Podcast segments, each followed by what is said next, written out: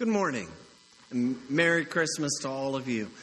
Uh, just a reminder for this coming week, uh, for next uh, weekend actually, we'll be having New Year's Eve services on Saturday at 2 p.m. and also 7 p.m.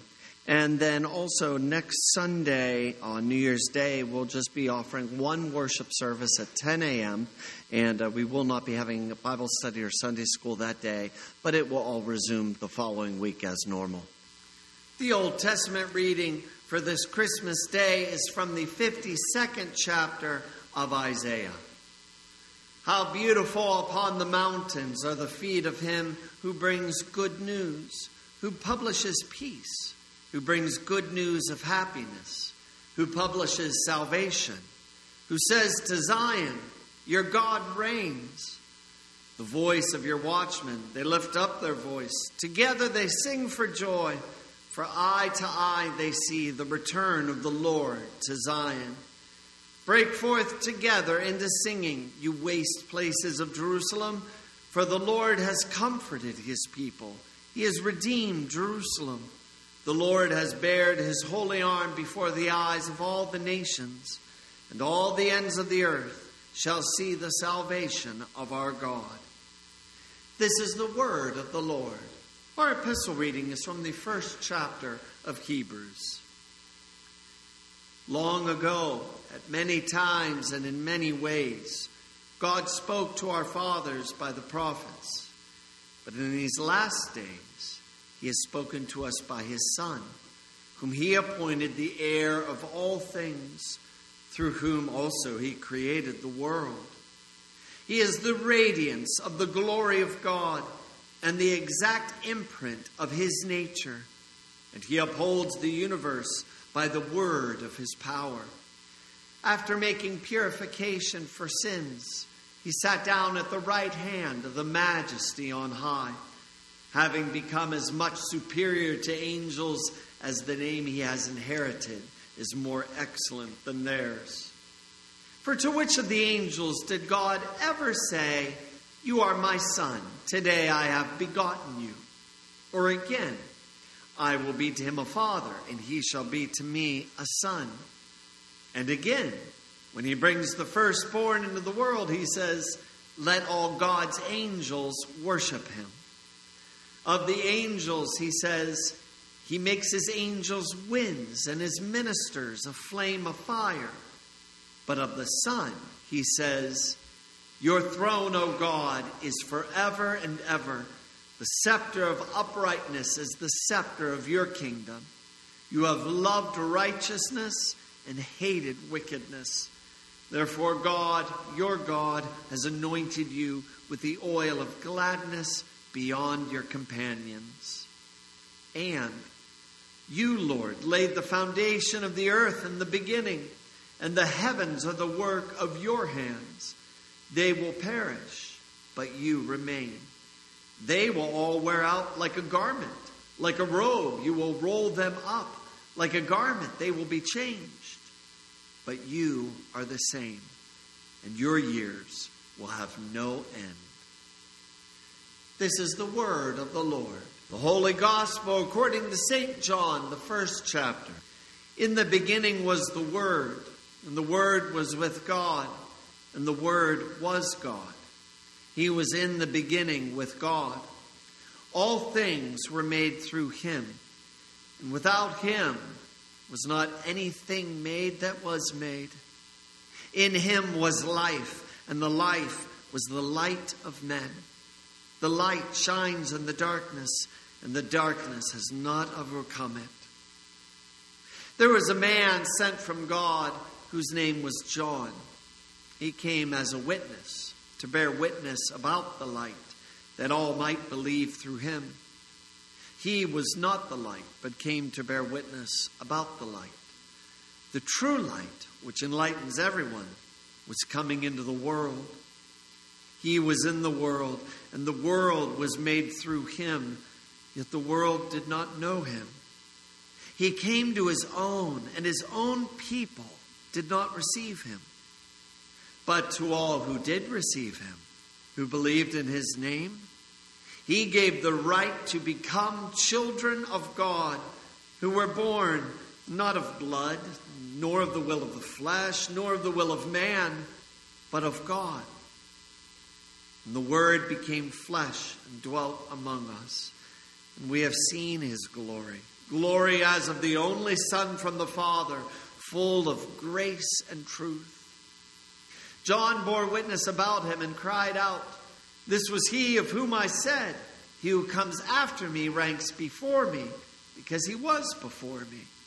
And from his fullness we have all received grace upon grace. For the law was given through Moses, grace and truth came through Jesus Christ. No one has ever seen God. The only God who is at the Father's side, he has made him known. This is the gospel of the Lord. Grace, mercy, and peace to you from God our Father and our Lord Jesus Christ. Amen. Today is such a unique day for Christians. Today, God takes on flesh. The one who created the heavens and the earth is born as a baby. The one who knit all of us together in our mother's wombs knit himself together in the womb of his mother. The one who called all things into existence in Genesis called out in the cries of a newborn baby. This is such a special day. And the specialness of today has nothing to do with presents or feasts trees. Today is special because God Himself, the Creator, decided to come and be near you in a very special way. But this is really nothing new. God has always been coming to be near His people. You may remember in the Old Testament, God once came to Moses in the flesh of a burning bush. But now, today, God is in human flesh. And during the Exodus, God Himself once led the people of Israel as a pillar of cloud by day and a pillar of fire by night. But today, He is leading in His own flesh as a babe. God once sat on top of the Ark of the Covenant, and God told Moses he would find him there. But today, God sits in the flesh of a newborn baby, and we know where we can always find him now. Christmas is truly special.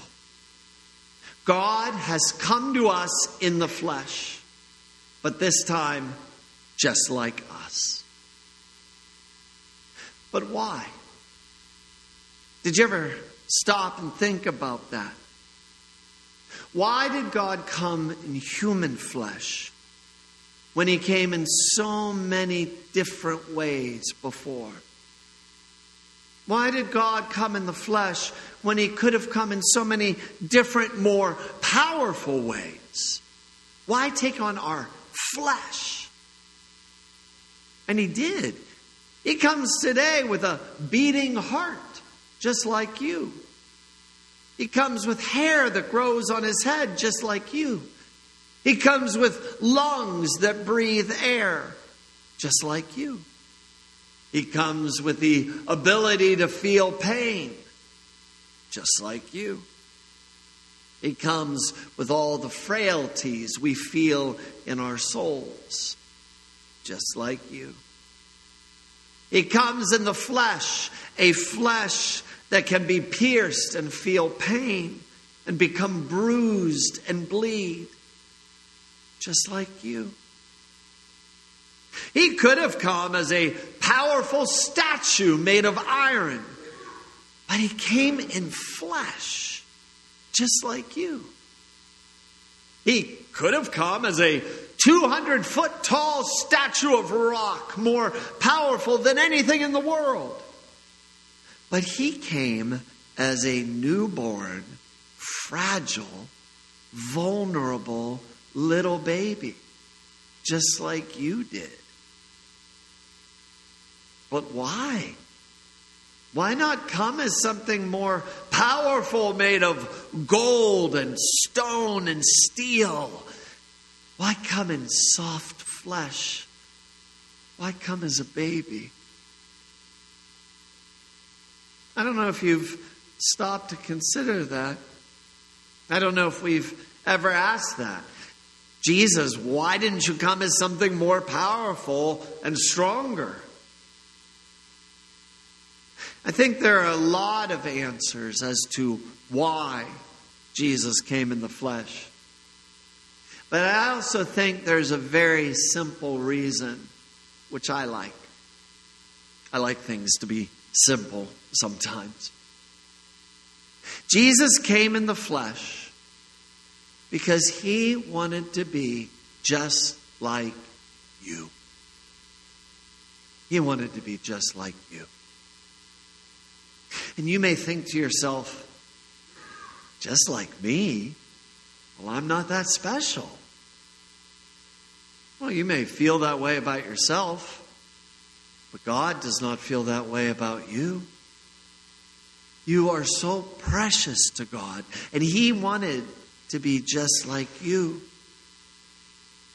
And you may think, but other people treat me like dirt in my life. My coworkers, my own family sometimes. Even I don't always like who I am. Why on earth would Jesus want to become just like me?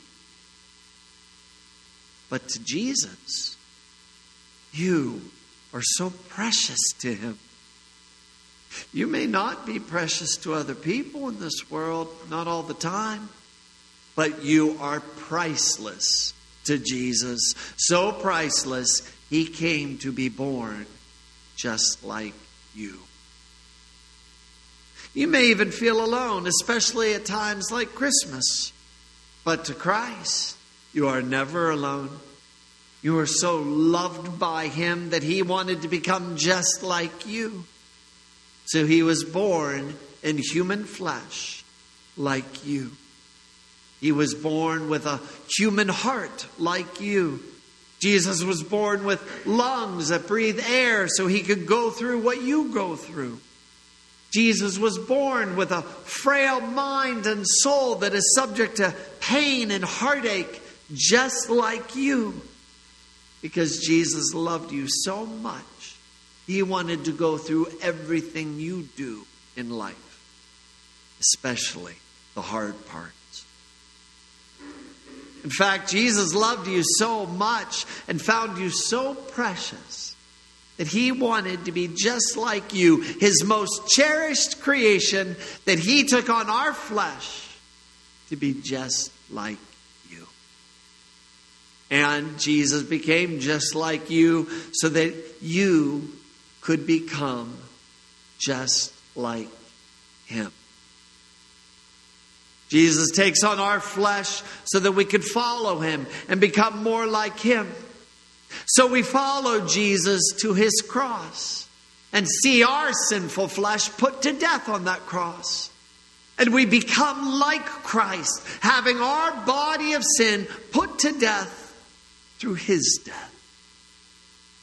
And we follow Jesus out of the empty tomb on Easter morning, rejoicing that we will no longer follow death anymore, but we will follow Christ, who will lead us away from death and into life, life forever in Him. Jesus loved you so much, He came in your flesh. He did that to lead you. He did that so that he could lead the way for you and you could follow him. Today, the Apostle John wrote and said, The Word became flesh and dwelt among us, and we have seen his glory glory as of the only Son from the Father, full of grace and truth. Jesus Christ has come in the flesh. He's come in our flesh to share in everything we go through so that we may share in everything He went through. His death is the death of our sin. His resurrection from the dead is our resurrection from the dead. His promise to return again is our promise of a new heaven and a new earth. And all of this is yours because Jesus loved you so much. He came in the flesh for you. Amen. And now may the peace of our God, which surpasses our understanding, keep your hearts and your minds in Christ Jesus our Lord. Amen.